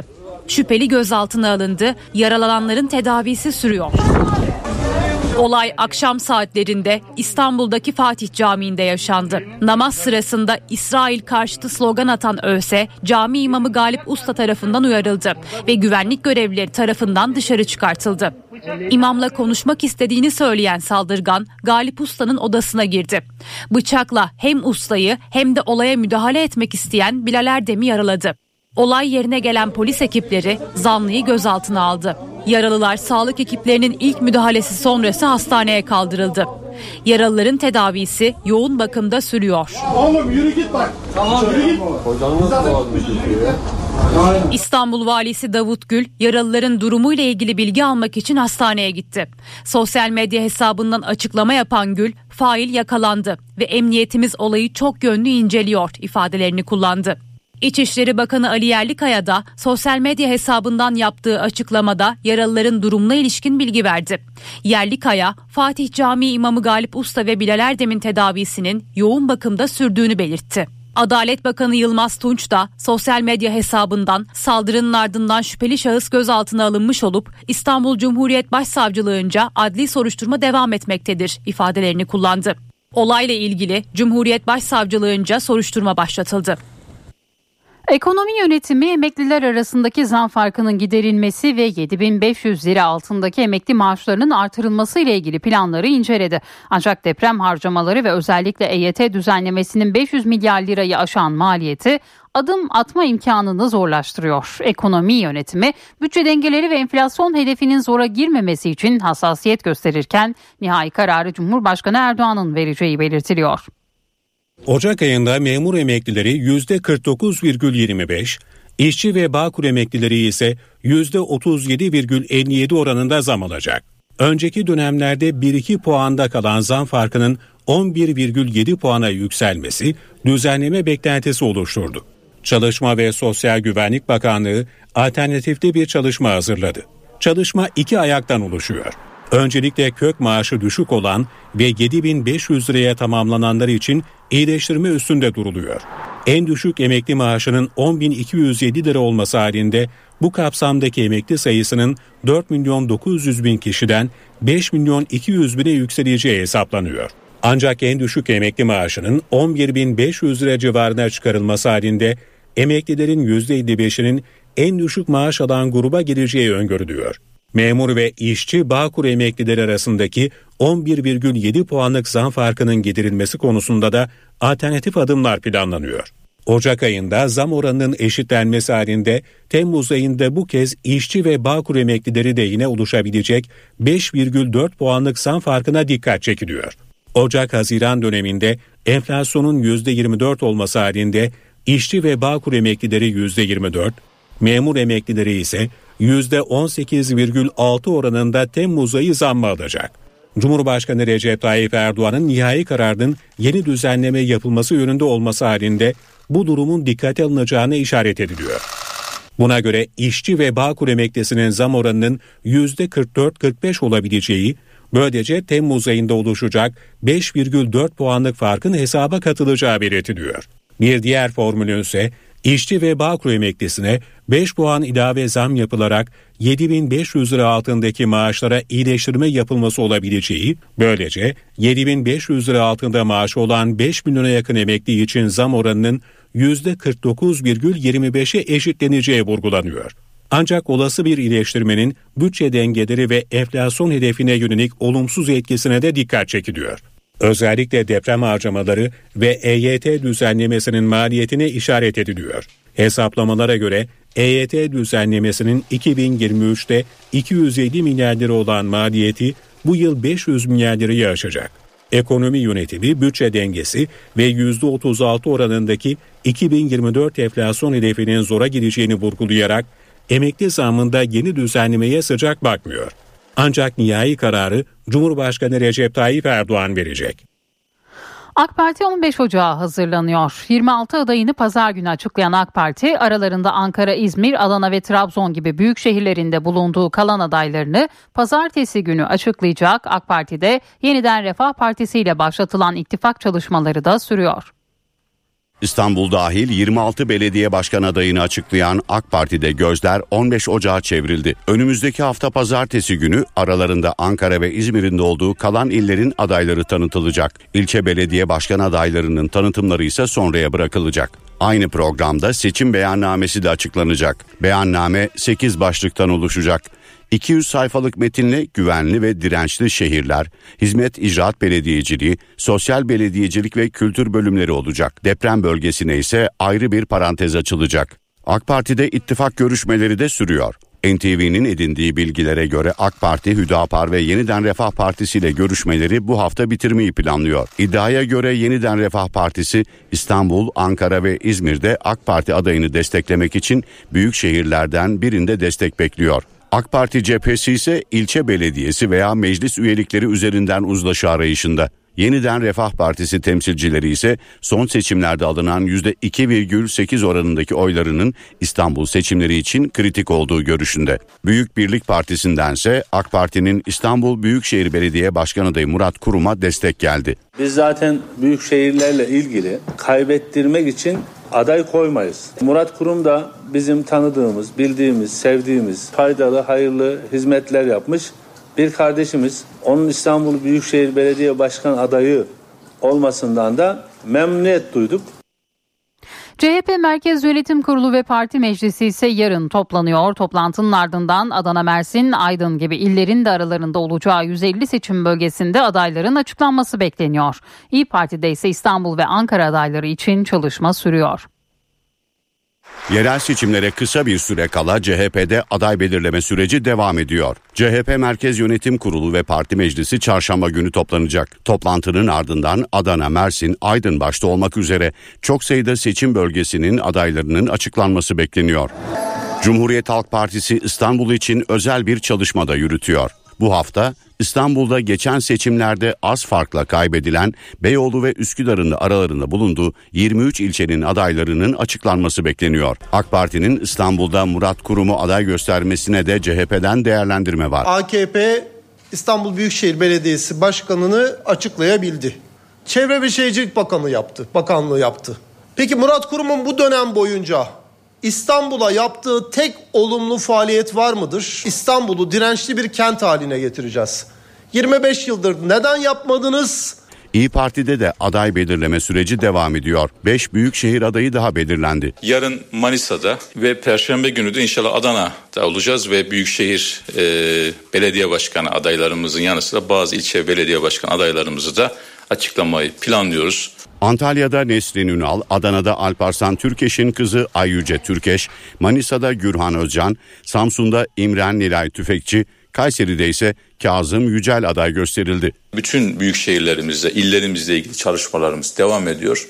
İstanbul ve Ankara için de temennimiz Ocak ayı tamamlanmadan bu adaylarımızı açıklayabilme yönünde olacak. Memleket Partisi Genel Başkanı Muharrem İnce, CHP Genel Başkanı Özgür Özel'le yaptığı görüşmenin ayrıntılarını anlattı.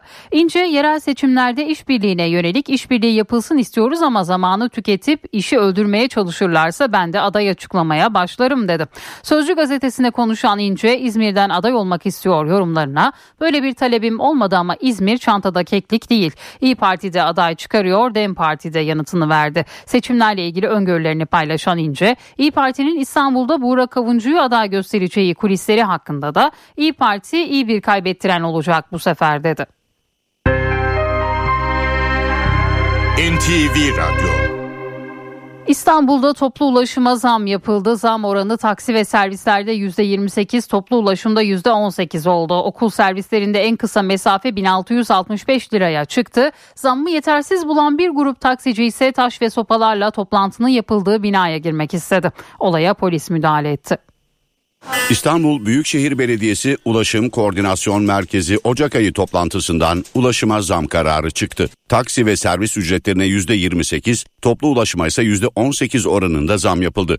Zammı yetersiz bulan taksicilerse kararı protesto etti. Düzenlemeyle otobüslerde tam bilet 17 lira 70 kuruşa, öğrenci bileti ise 8 lira 62 kuruşa yükseldi. Marmaray tam parkursa 39 lira 16 kuruşa çıktı. Taksilerdeki indi bindi ücreti 90 liraya yükseldi. Açılış ücreti ise 24 lira 55 kuruş oldu. Minibüslerde en kısa mesafe ücreti 15 lira 50 kuruşa çıktı. 15-20 kilometre arası 20 lira oldu. Öğrenci ücreti ise 10 liraya yükseldi. İkinci yarı yıldan itibaren geçerli olmak üzere okul servis ücretleri de arttı. 1300 lira olan en kısa mesafe 1665 liraya yükseldi. Bir grup taksici ise yapılan zammı yetersiz buldu. Taş ve sopalarla UKOME toplantısının yapıldığı binaya girmek istediler. Polisin müdahalesiyle son bulan protestoda gözaltına alınanlar oldu. İstanbul'da taksilerle ilgili birçok sorun yıllardır gündemde ancak şikayetler bir türlü azalmıyor. İstanbul Büyükşehir Belediyesi Ulaşım Hizmetleri Müdürlüğü geçen yıl 71 bin şikayet alındığını açıkladı. Peki en çok hangi başlıklarda şikayet var dinleyelim. Taksi bulabiliyor musunuz? Hayır. Durmuyor yani hani ya da duruyor yol beğenmiyor. Mesafe sorması var. E, yağmurlu havada hiç bulamıyorsunuz.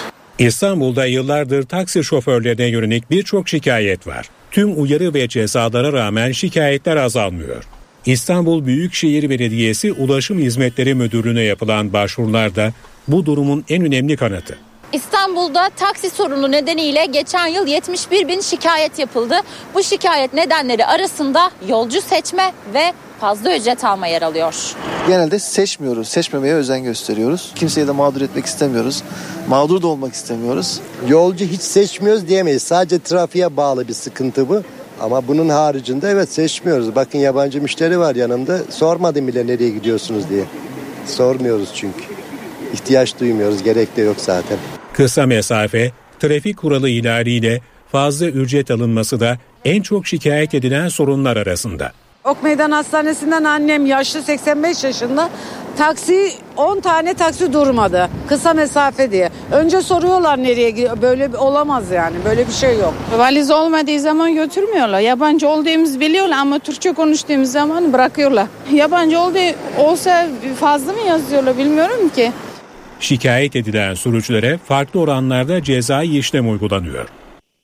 2023 yılı sonlarında %50'leri bulan Türk lirası mevduat faizinde bir miktar gerileme var. Bankalar yeni yılla birlikte vadeli mevduata uyguladıkları faizi düşürdü. 3 aylık mevduat faizi oranı %40'lara kadar indi.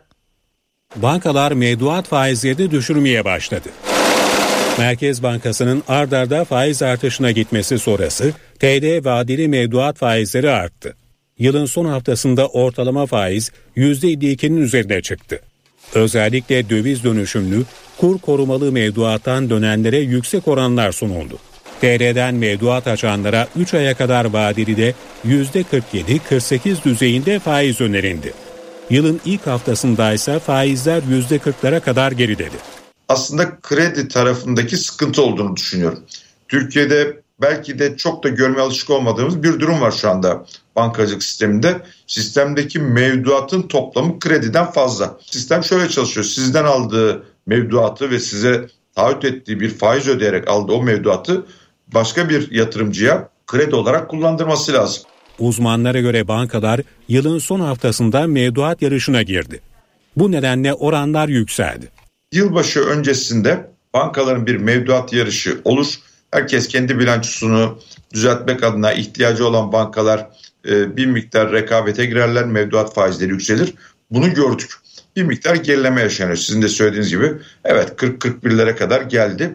TL'den dönüşümlü kur korumalı mevduat yeni yıl itibarıyla sona erdirildi. Artık yeni giriş yapılamıyor. Hesaplar vade sonunda yenilenmiyor. Ekonomistler bunun da önümüzdeki dönem TL vadeli mevduat faizlerini baskılayacağını düşünüyor. İsrail güçleri bir kez daha Batı Şeria'da baskın düzenledi. Üç Filistinli hayatını kaybetti. Filistin Sağlık Bakanlığı'na göre Tulkerim kentinde bir eve baskın yapıldı. İsrail askerlerinin açtığı ateş sonucu üç Filistinli öldü. İsrail polisi de bir eve baskın yaptıklarını doğruladı. Aranan isimleri tutuklamak için eve girildiği belirtildi ancak evden İsrail polisine ateş açıldığı öne sürüldü. Ardından polisin karşılık verdiği belirtilen açıklamada öldürülen üç kişinin bölgeden kaçmaya çalıştığı kaydedildi. Orta Doğu turuna devam eden Amerika Birleşik Devletleri Dışişleri Bakanı Antony Blinken İsrail'e geçti. Liderler çatışmaların yayılmasını önlemekte kararlı dedi. Blinken İsrail'e geçmeden önce Suudi Arabistan'daydı. Uçağa binmeden gazetecilerin sorularını yanıtladı. Herkes zorlukların farkında kimse bir gecede bir şeylerin değişeceğini düşünmüyor açıklamasını yaptı. Blinken bölgenin geleceğinde çatışma ve bölünmenin yerine bütünleşmenin olması gerektiğini de vurguladı. Bunun için bağımsız Filistin devletinin kurulduğunu görmemiz gerekiyor dedi. Japonya'yı yılın ilk günü vuran 7,6'lık depremde can kaybı artıyor. 168 kişinin hayatını kaybettiği açıklandı. 323 kişi ise kayıp. Arama kurtarma çalışmalarının önündeki en büyük engel kar yağışı ve dondurucu soğuk. Japonya'yı vuran 7,6'lık depremin üzerinden bir hafta geçti. Halen 300'ü aşkın kişiye ulaşılamadı. Bölgede başlayan kar yağışı arama kurtarma çalışmalarına engel oluyor. Depremin meydana geldiği Ishikawa eyaleti yoğun kar yağışının etkisi altında. Kar kalınlığı bazı bölgelerde 13 santimetreye ulaştı. Yetkililer depremin ardından bölgede görev yapan arama kurtarma ekiplerine uyarıda bulunuyor. Yağmur ve kar yağışının bölgede daha fazla toprak kaymasını tetikleyebileceği belirtiliyor. Depremden bu yana yollardaki hasar nedeniyle 2300 kişiyle temas kurulamadı. Depremden etkilenen bölgelere yardım malzemelerinin ulaştırılmasında da güçlük yaşanıyor. Binlerce kişi de halen barınaklarda kalıyor. Deprem altyapıya zarar verirken su ve elektrik kesintileri de neden oldu. Diğer yandan enkazdan mucize hikayeleri de geliyor. Depremden en çok etkilenen Suzu'da 90'lı yaşlarında bir kadın 124 saat sonra yeniden hayata tutundu. Bölgedeki arama kurtarma çalışmalarında iki katlı bir evin enkazında yaşam sinyaline ulaşıldı. 90'lı yaşlarındaki bir kadın 5 gün sonra enkaz altından çıkarıldı. Oscar'ın habercisi sayılan Altın Küre ödülleri 81. kez sahiplerini buldu. Gişe rekabetini kazanan Barbie Altın Küre'de Oppenheimer'a yenildi. İkisi de tüm dünyada aynı gün vizyona girdi.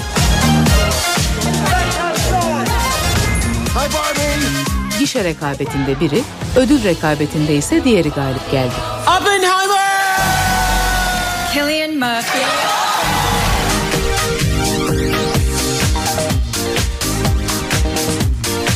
Barbie ve Oppenheimer, dünyanın tabiriyle Barbenheimer, yine birlikte anılmaya devam ediyor.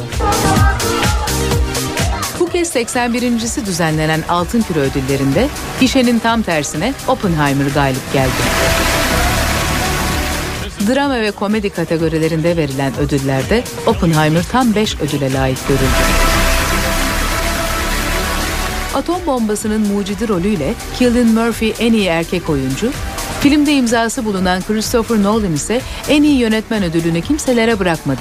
En iyi yardımcı erkek oyuncu ödülü ise aynı filmdeki rolüyle Robert Downey Jr.'a gitti. Aynı kategorideki en iyi kadın oyuncu ödülü bir Amerikan yerlisi olan Lily Gladstone'a verildi. Scorsese filmi Killers of the Flower Moon'da rol alan Gladstone'un Oscar alacağına da kesin gözüyle bakılıyor.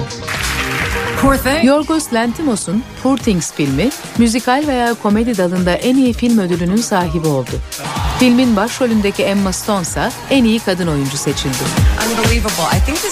The Holdovers, Paul Giamatti'ye en iyi erkek oyuncu ödülü, Dwayne John Randolph'a en iyi yardımcı kadın oyuncu ödülünü kazandırdı. Gecede televizyon dalında Succession en iyi drama dizisi dahil 4 ödülle ayrılırken The Bear ve Beef üçer ödül aldı. 9 adaylıkla gecenin en çok ödüle aday gösterilen filmi olan Barbie, Billie Eilish ve kardeşi Phineas imzalı What Was I Made For şarkısıyla en iyi film müziği ödülüne layık görüldü. Barbie ayrıca en iyi gişe ödülünü de aldı.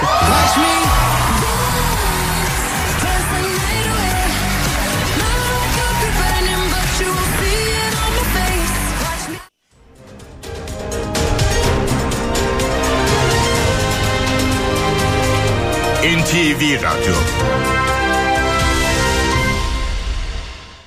HDI Sigorta İstanbul'un yol durumunu sunar. İstanbul İstanbul'da hafif yağmur var. Şu dakika itibariyle trafikte yoğunluk haritası %72'yi gösteriyor. Anadolu'dan Avrupa'ya geçişte 15 Temmuz Şehitler Köprüsü'ne giderken Libadiye bağlantı yolu Beylerbeyi arasında yoğunluk var. Fatih Sultan Mehmet Köprüsü'ne giderken de Ataşehir Kavacık arası yoğun. Her iki köprüde de Anadolu'dan Avrupa'ya geçişte trafik yoğunluğu gözleniyor. Avrasya Tüneli ise çift taraflı açık Avrupa, e, Avrupa yakasına gelindiğinde E5'te Merter Cevizli Bağ yönünde araç arızası var. Saadetleri Zeytinburnu arasında da sabah yoğunluğu gözleniyor. Bu nedenle Tem'de ise Bahçeşehir iki telli arasında trafik yoğun ama akıcı iyi yolculuklar. HDI Sigorta İstanbul'un yol durumunu sundu. HDI Sigorta